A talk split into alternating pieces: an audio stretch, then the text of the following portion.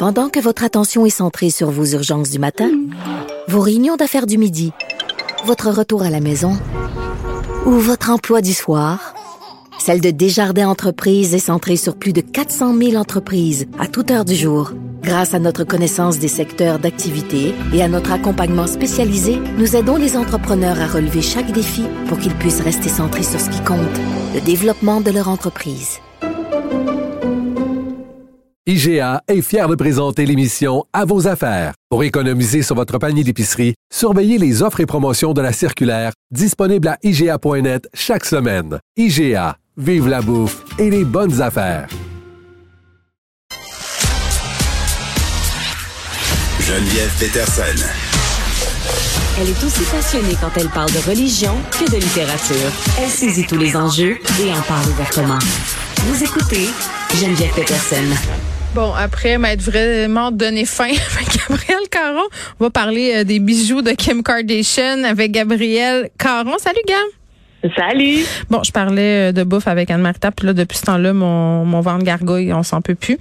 Euh, Écoute, j'avais écouté une entrevue avec David Letterman, euh, une entrevue euh, qu'il a fait avec Kim Kardashian où elle racontait le vol de bijoux dont elle a fait l'objet à Mhm. Paris back in the day. Ça m'avait vraiment traumatisé comme entrevue parce que euh, c'est un vol quand même qui s'est déroulé euh, de façon assez particulière. Là, il y a 12 personnes qui sont accusées euh, dans le cadre de cette affaire-là, mais raconte un peu ce qui s'est passé.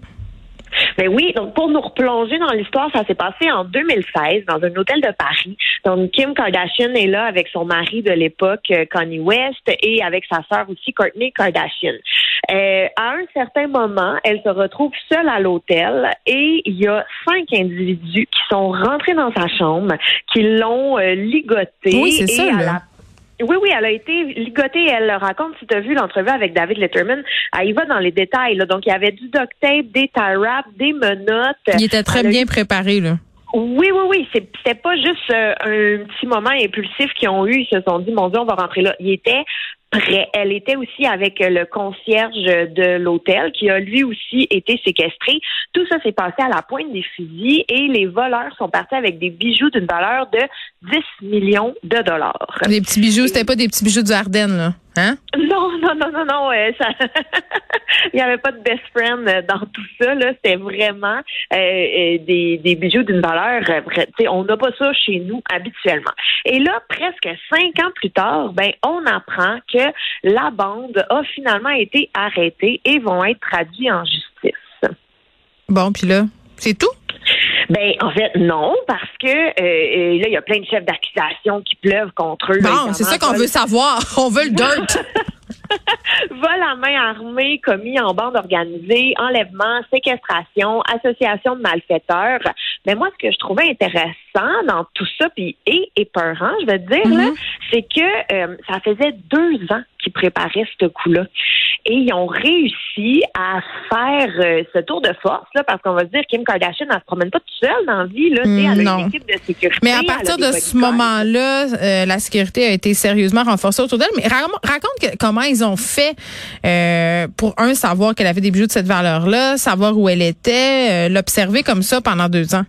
Ben, tout s'est passé via ses réseaux sociaux. Ah ah! Donc, euh, que ce soit Instagram, euh, Qui sont les deux qu'elle utilise le plus fréquemment, ben c'est ça, en fait. Les voleurs euh, on- l'ont suivi, évidemment, ont regardé chacune de ses publications et à cause de Snapchat, ont réussi à savoir qu'à ce moment précis, elle était à tel hôtel, qui avait les bijoux en sa possession et qu'elle était seule. Et moi, là, Geneviève, je sais pas si toi, ça fait ça. Moi, je suis pas connue, j'ai pas d'argent et pourtant, ça m'a fait réfléchir les publications des réseaux sociaux. Ben, ça, ça me fait réfléchir quand je l'ai entendu dans son entrevue. Puis je vais te dire ce qui me fait réfléchir euh, tout récemment sur le sujet. Tu sais, on- moi, je ris toujours un peu des grosses mises en garde, là, du genre, ah, euh, mettez-le pas quand vous partez en vacances, là, des voleurs. Tu sais, là, on est comme un peu, ben oui, ben oui, ben oui, là, tu sais, euh, y a pas de voleurs qui stalkent mon Instagram pour savoir quand est-ce que je m'en vais de chez nous. Mais euh, pour des raisons euh, que je vais t'épargner, j'ai assisté à une formation sur la sécurité des journalistes, ok, donnée par euh, un expert de la question.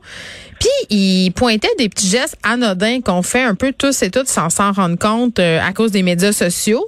Par exemple, euh, moi ça m'arrivait souvent de me taguer à mon gym. Tu sais, là, t'es au gym, tu fais une Ah, photo. ouais. Ben, lui, ce qu'il disait, puis ça vaut pour le commun des mortels, là, une personne qui est mal intentionnée, là, euh, une personne qui veut savoir où est-ce que tu habites, quel type d'auto tu conduis, tu sais, qui veut en savoir plus sur toi, ben là, tu viens de lui dire, mon gym, c'est là. Donc, lui ou elle, tout ce qu'elle a à faire, c'est d'aller attendre, euh, attendre que tu rentres là et te suivre, accumuler plein d'informations, voir ta plaque de voiture. Même chose pour les cafés, se taguer dans le café où tu vas souvent.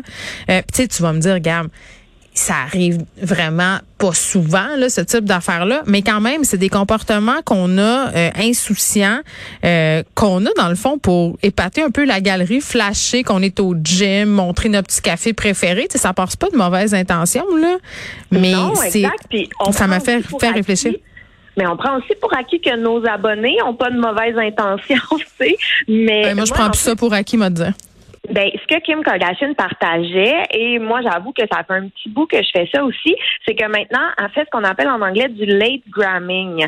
Donc, Ah, c'est quand elle de est plus là? poster- Exact. Poster sur les réseaux sociaux un, pas nécessairement en temps réel, donc euh, à délai. Donc, si elle est allée à tel café, ben elle va partager la photo, mais après avoir quitté. Ben, c'est ce qu'il a dit, euh, la personne qui faisait la formation. Donc maintenant, même si je ne suis loin je- Non, mais c'est parce qu'avec toutes euh, les histoires de pandémie puis de menaces qu'on reçoit, là, euh, on dirait que je me dis qu'on n'est jamais trop prudent. Je- Ben, exact. C'est pas à prendre à la légère, Non. effectivement.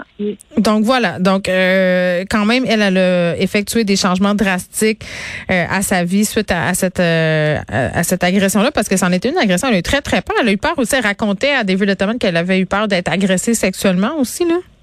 Ben oui, agressée sexuellement, elle a eu peur de mourir aussi, tu sais. Puis moi, ce que j'ai trouvé fou dans dans Mm. le dans l'entrevue, c'est que tu sais tout ça s'est passé très rapidement, mais elle était tellement lucide de ce qui pourrait lui ce qui ce qui pourrait lui arriver. Elle avait peur que sa sœur arrive aussi ou quelqu'un. ben Ouais. exactement. Donc, tu sais, il y avait beaucoup. J'ose même pas imaginer quand tu penses que tu es sur le point de mourir, tout ce qui peut se bousculer dans Mm. ta tête. Mais ça a fait quand même que, bon, évidemment, après tout ça, elle a eu des flashbacks, elle a fait énormément d'anxiété. Ben, Euh, a- hein? Exact, ça a été un traumatisme en fait, mais ça l'a quand même amené énormément de changements à sa vie et à ses réseaux sociaux. Bon, les réseaux sociaux, j'en parlais, elle fait maintenant du late gramming, elle, elle- elle partage à délai et euh, elle a centré ses réseaux sociaux sur plus sa famille et ses enfants.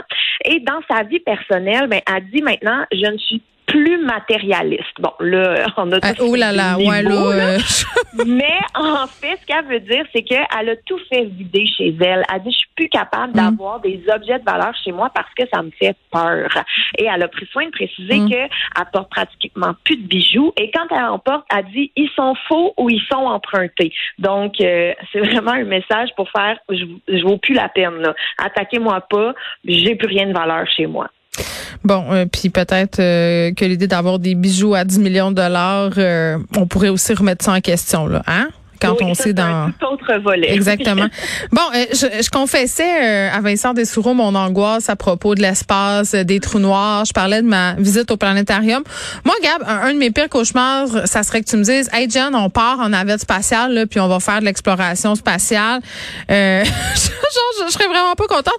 Il y a une, il y a une dame euh, qui a gagné des sièges pour l'espace. Puis c'est pas une joke là, c'était un concours. Ben, non, mais non, mais écoute, tu parles de ça et moi je te rejoins à 100 là, ce serait mon cauchemar. Je pense que j'aurais verrouillé ma porte quand il serait venu m'annoncer que c'est moi la gagnante là parce que Ben, il aurait fallu que tu participes là, donc euh, ouais.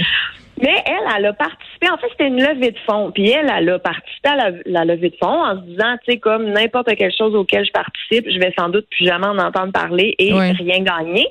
Surprise, elle a gagné deux billets pour euh, Virgin Galactic de 570 000 dollars chacun. Et euh, la femme a décidé, la femme a 44 ans et elle a décidé d'y aller avec sa fille de 17 ans qui étudie en sciences et qui a toujours voulu travailler pour la NASA. Ah, mais ça, c'est quand même cool, on va se le dire.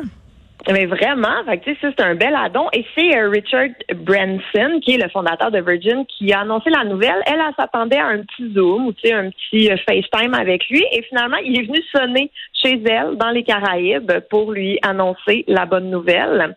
Et, euh, et en fait, la levée de fonds, moi, c'est ça que j'ai trouvé particulier, parce que la levée de fonds en question servait à euh, financer, ben, en fait, les dons récoltés euh, revenaient à l'OGM Space for Humanity, qui œuvre pour un accès plus large à l'espace. Ben, en tout cas, je sais pas, là.